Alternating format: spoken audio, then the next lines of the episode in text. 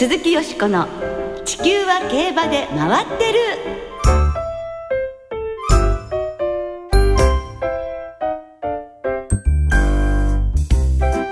皆様こんばんは鈴木よしこです。お元気でいらっしゃいますか？地球は競馬で回ってる。この番組では週末の重賞レースの展望や競馬会のさまざまな情報をたっぷりお届けしてまいります。よろしくお付き合いください。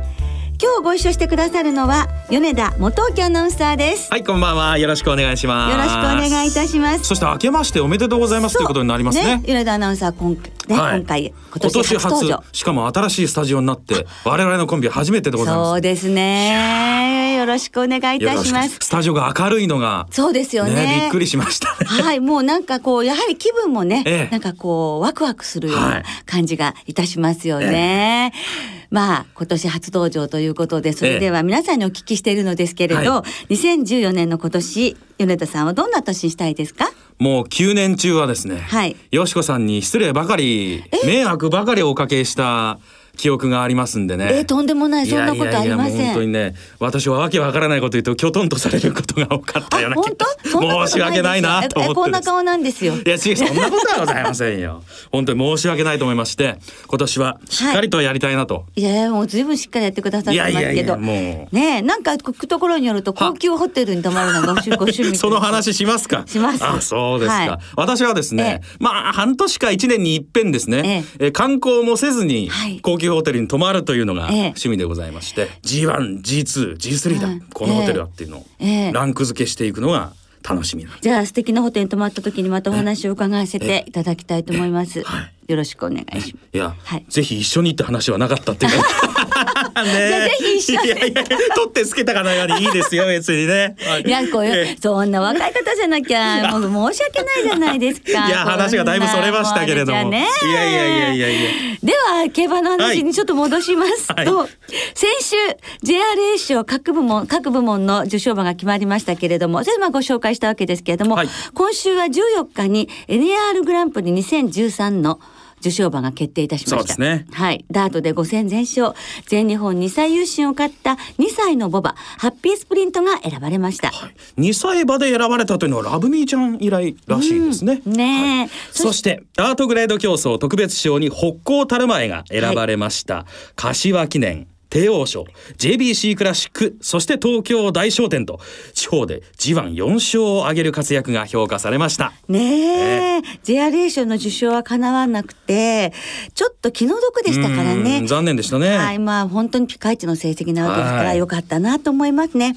そしてその北高たる前ですが今月29日の川崎記念に早くも登場しそうです。タフですね。また今年もねぜひ活躍してほしいと思います鈴木よしこの地球は競馬で回ってる。この番組は JRA 日本中央競馬会の提供でお送りします。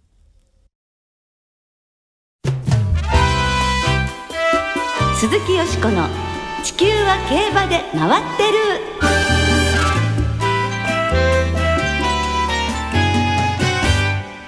年男インタビュー松田大作騎手ということで、はい、今週は年男、馬年生まれのジョッキー、松田大作騎手のインタビューをお届けいたします。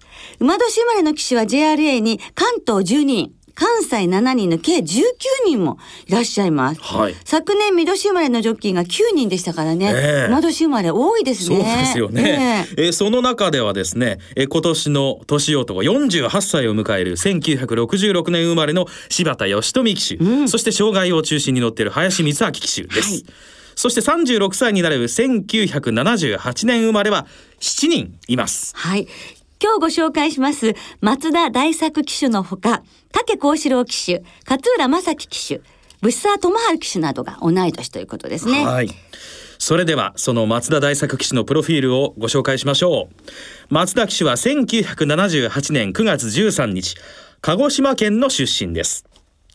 1997年に競馬学校第13期を卒業して立東の崎山厩舎の所属でデビューしました。デビューした年は10勝そして翌年は27勝を挙げてその後の活躍が期待されました、はい、ところが成績は思うように伸びず、まあ、2000年代後半前半ですね。年間の勝利数が一桁に落ち込んだ時もありました、はい、そして重賞にも手が届きませんでした。現状を打破するために2010年から2011年にかけて長期にイタリア遠征されて修行を積みました、はい、東日本大震災の時には滞在していたイタリアで義援金を集めたり尽力されてましたね。うん、ね。えそして去年は自己最多の年間47勝を挙げてデビュー17年目でブレイクということになりましたね、はい、特にローカル開催では常に開催リーディングを争うような活躍をしました。はい。そして菊花賞ではバンデに騎乗してボバクラシック初騎乗、うん、さらに11月にマカオゲーミングショーカップ。これはマカオの G2 ですが、うん、ドクタースイープに騎乗して優勝。重賞初勝利を海外で挙げました。はい。そして今年1月14日現在ですが JRA で318勝を挙げています、はい日本での重賞の勝利はまだないんですが、うん、先ほどご紹介したバンでですね、はい、これからもコンビを続けるようであれば重賞を勝つことにもなるんではないかと思いますんで今年も活躍が大いに期待されますね。そうですよね。それでは松田大作騎手のインタビューお聞きいただきましょう。インタビュアーは中野ライターアナウンサーです。それでは年男ジョッキーインタビュー第一弾ということで松田大作ジョッキーに伺います。よろしくお願いします。あよろしくお願いします。年男ということで意識する部分っていうのはあります？あもう生まれてから36年経っちゃったんだって感じですね。まあ、その36年経ったという部分ではやっぱりどうでしょうその20代の頃そして30代成り立てそしてこの30代中盤に差し掛かってきてというところで随分意識の方も変わってきますか？あの二、十歳になってからもすごい時間経つの早いなって思ったんですけど30超えてからさらにやっぱり早くなってくるんでなんかあこのままあっという間に人生って終わっちゃうのかなって気はしてます。まあ、そういうまあ意識があると、まあ、より一日一日しっかりやらなきゃいけないなとかそういう気持ちにもなったりもしますか？そうですね。まあ本当にちょっと前からなんですけどもう毎日毎日の積み重ねが細かいことを積み重ねていったことが結果につながっていくのかなっていう気はしてます。さて松田ジョッキー去年2013年は JRA で47勝を挙げてこれまでのその自身の年間の最高勝ち倉を20勝上回るね勝利を挙げられましたけれども去年のこの活躍ご自身ではどう振り返られます？一生懸命やらせていただいてあの周りの人たちにもすごい支えていただいたんでまあそれが結果につながってくれたのかなっていう感じはしてますね。デビュー17年目にしてその大幅にこの年間の勝ち星がこう増えたっていう意味ではこれすごいことかなっていうふうに思いますけどね。まあそうですねまあ若い時は本当に遊びに夢中で遊んでばっかりいてもう競馬のことそっちの系だったりとかそういう感じのとこ、まあ、自分の中でも分かってるんですけど、まあ、あったんでまあ妥当な結果だったんじゃないかなと思います。結婚してこう子供生まれてあの、まあ、守るものができたっていうところら辺からやっぱりちょっと自分の中でもこう意識はちょっとずつやっぱり変わっていきましたね。そうなりますとその勝ち星が大幅に増えたこともちゃんと裏付けがあってのことだというふうにもう自分の中でも整理いろいろされてるわけですか？まあ裏付けがあるっていうのかどうかちょっとはっきり分かんないですけどまあ本当にその一生懸命取り組めるようになったっていうかあの支えてくれてる人たちに感謝できるようになりましたね。さて、まあ、去年ですけれども乗られたレースの中で思い出深いレースってどんなところが挙げられます？そうですねやっぱもう去年だとやっぱりバンデですね。僕の中ではやっぱり初めて男馬のクラシックに乗せていただいた馬がやっぱバンデだったんでもうすごい思い出深い。しかもちょっと人気もしてましたし本当に緊張したレースでしたね。あの果敢に逃げて、えー、最後は接戦の末のこうね2着争い接戦の末の3着でしたけれども緊張そんなにしたわけですか？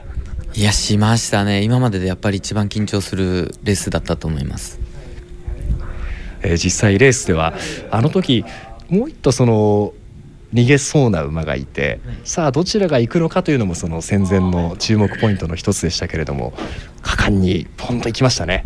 そうですね。やっぱりもう本当にスタートだけ本当にすごい集中しましたし引くつもりはもともとなかったんでスタート決めて出てしまえば僕の方が早い自信あったんでまあ本当そこだけにすごい集中しましたね。ではまずそのスタート直後ダッシュというところでは第一段階あ思い通りと。そうですね。でもその後すぐあのうちのポールを見ちゃって外にこう逃げていっちゃったんでそれがもうすごい焦りましたね。やばいと思って。まあ、いろいろ気を使いながらですけれどもどうでしょう？レースは大体プラン通りという感じだったんですか？そうですね。まあどっちにしても思い描いたようにいかないもんですし、まあ、その中でもあの子にとってやっぱり最大限の力を出せるレースをしてあげたかったんで、まあ、そういう意味では、まあ、頑張ってくれたかなと思います。はいそうですね本当にあの乗せていただいた関係者の方々オーナーの方々に本当に貴重な経験させていただいてまさか自分がこんな経験できると思ってなかったんでまあでもいい経験させてもらったんでこれからもそういう経験をいっぱいさせてもらえるようなやっぱ自分がそういうジョッキーになっていかないといけないのかなっていう思いはあります。でもあの晩でのその逃げての3着これはもうファンからもいろいろ喝采を浴びたと思いますけれどいやどうですかね。まあでもどっちにしても競馬なんてやっぱ結果残さないと意味がないのでやっぱりこれからやっぱ本当にそういう場面でも勝てるようにどうやっていけるかっていうところがやっぱり課題になってくるのかなっていう気はします。あとその直後ですけれども11月にはマカオで騎乗されてご自身重賞初制覇もありましたね。いやありがとうございます。まあ本当に嬉しい限りなんですけど、まあ、17年もジョッキーやってて、まあ、日本で重賞勝ってない自分が本当にむしろ恥ずかしいぐらいだったんで。まあ今度はぜひ、ね、日本でも勝てるようにやっていきたいなとは思います。あのマカオでも随分積極的に状況にまたがってと、まあ、いろいろ向こうの関係者ともコンタクトを取ってとされていたというふうに報道で伝えて聞いてますけれどもいやもうただ単純に楽しかったんでやってるのが、まあ、どんなとこでやってんのかなとかどういうふうになってんのかなとかただ一ホースマンとして興味があっただけで、はい、別にこう頑張ろうとかじゃなくても楽しかったですね。でもなかなか簡単にできることではないのではないかっていう気もしますけれどもね。いやどうなんですかね。まあ僕自身一度イタリアも行っててやっぱり苦しい大変な思いもしてるんで全然本当に楽しく過ごさせていただきました。そうなりますとあの経験が紀州松田大作にとって非常に大きな転機と言いますかね。そういうものになってるんでしょうかね。僕は自分の中ではそう感じてはいますね。やっぱりあそこで32歳の時だったんですけど自分の嫁さんにこうポンって背中を押してもらって行かしてもらったんであの本当にいい経験これからのジョッキー人生につながるキャリアを積んでくることができたのかなっていう感じは少しあります。うんなるほどねやっぱり奥様がね背中を押してくださるそしてステップアップするってことあるんですね、はい、そしてあの海外に行くことに関しましても、えー純粋な探求心っていうのがやっぱり大事だと思いますよね、そうですね。そういう知りたいっていうのが全ていろんなものに身につくっていうところありますもんね。はい、そうです。ね一つ一つを本当糧にして、えー、ですから今回はもうあの外国で受賞を勝ったということで今年さらなる飛躍がね期待されます。えー、今年はすでに2勝挙げられてるということですが、はい、あのメールがね可愛いのいただいてるんですよね。えーサインですね。はい。えー、翔子さんです。翔子アットマーク馬さんですね。はい。えー、松田大作騎手には競馬場でサインを書いていただいたことがあります。可愛らしいサインを書く人なんだなと見るたびにほっこりしますと。はい。えでそれを送ってくださってね。えー、そうですね。えー、大作と書いてある、アルファベットで書いてあるものですね。はい、これあの愛の部分の点のところが ハートになってる。そうそうそう、ね、愛らしいですね。それでなんか D が顔になって、あ、そうなんですよね。大変チャーミングな。はいね、サインですね。ただあの字の漢字は非常に力強い、はい、太い字なんで、えー、そのハートマークとのギャップがね ちょっと感じるんですけどね。これも奥様がハートがいいんじゃないって。あ、なるほどね。ませんね。わかりませんけどね。以上、年男インタビュー、松田大作騎手お届けしましたが、来週もインタビューの続きご紹介いたしますので、どうぞお楽しみに。鈴木よしこの地球は競馬で回ってる。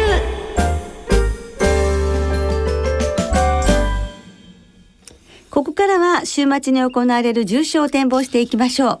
その前に先週予想した新山記念フェアリーステークスも簡単に振り返ってみましょうかね。はい、新山記念の方ですが、浜中騎手騎乗のミッキーアイルが抜群のスタートを決めて、最後は集め寄られましたが逃げ切りました。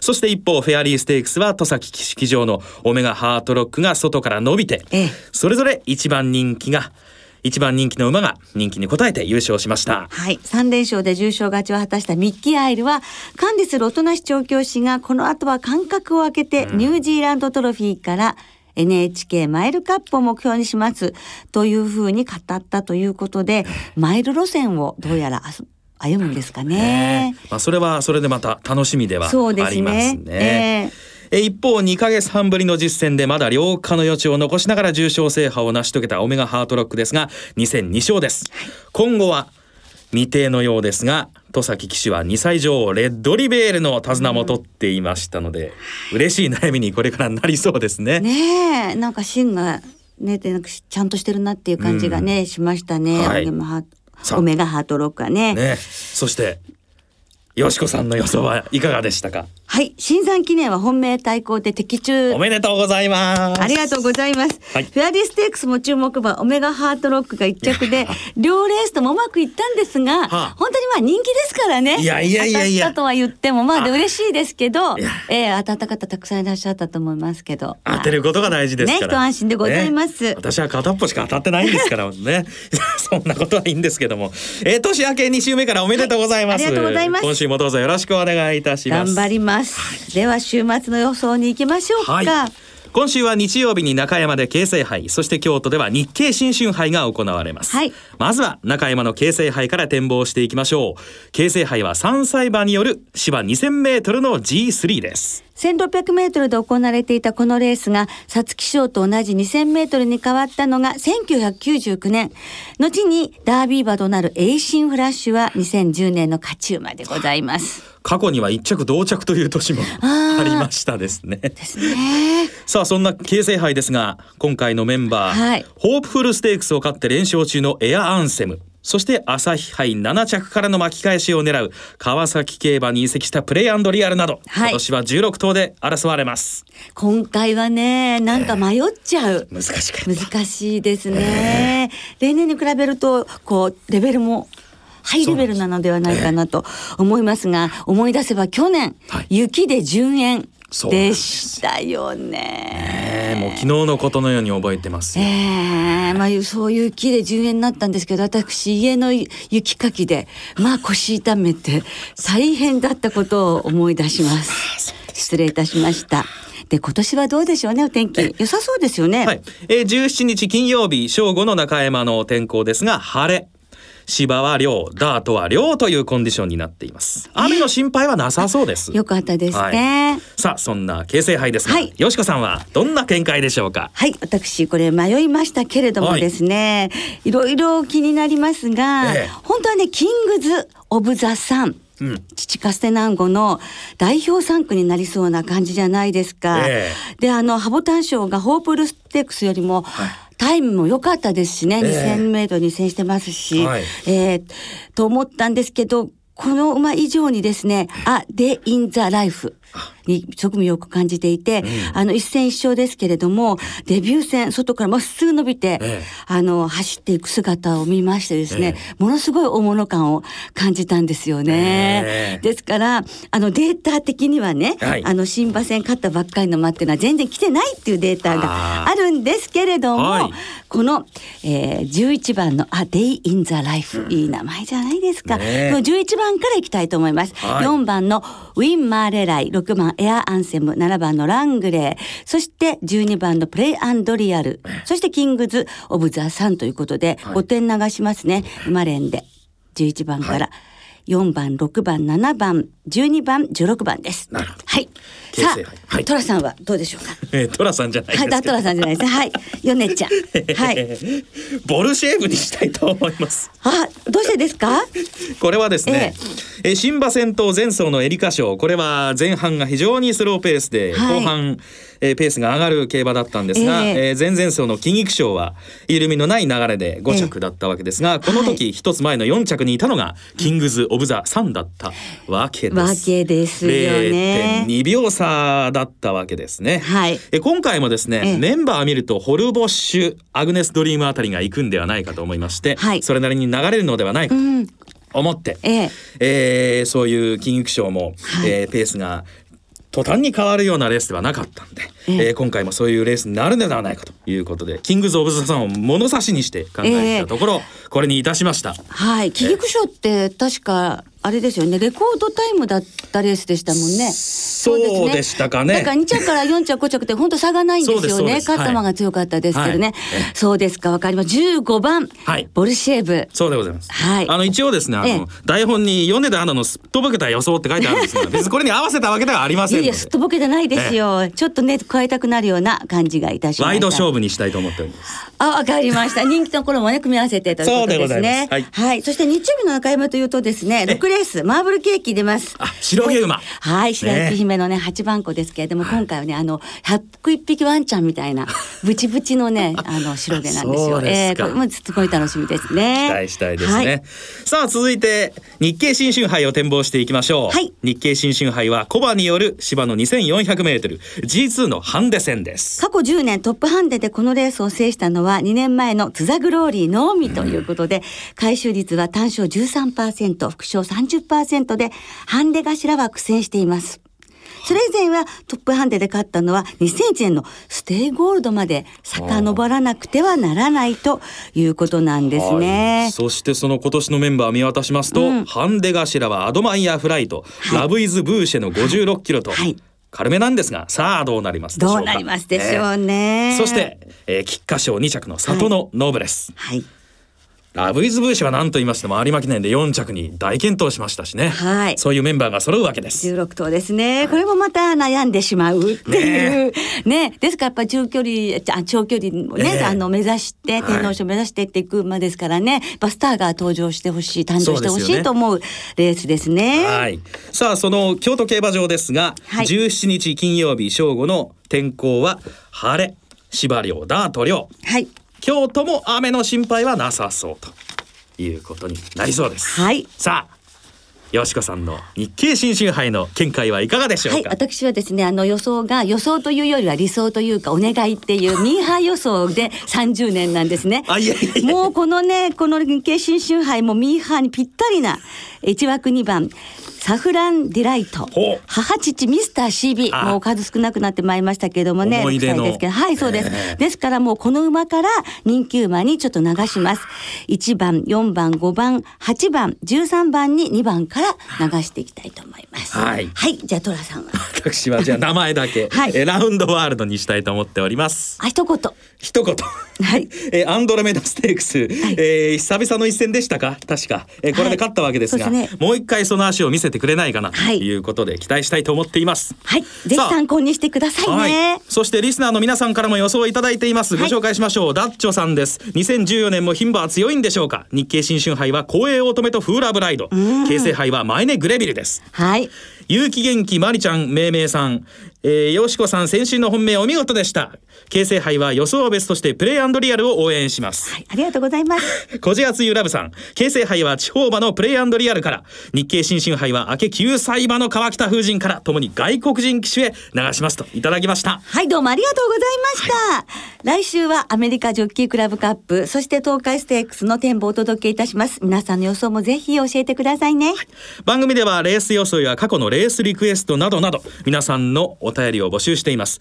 メールの場合は地球は競馬で回ってる番組サイトの投稿フォームからそしてツイッターは番組公式アカウントよしこ競馬へお寄せください。お待ちしています。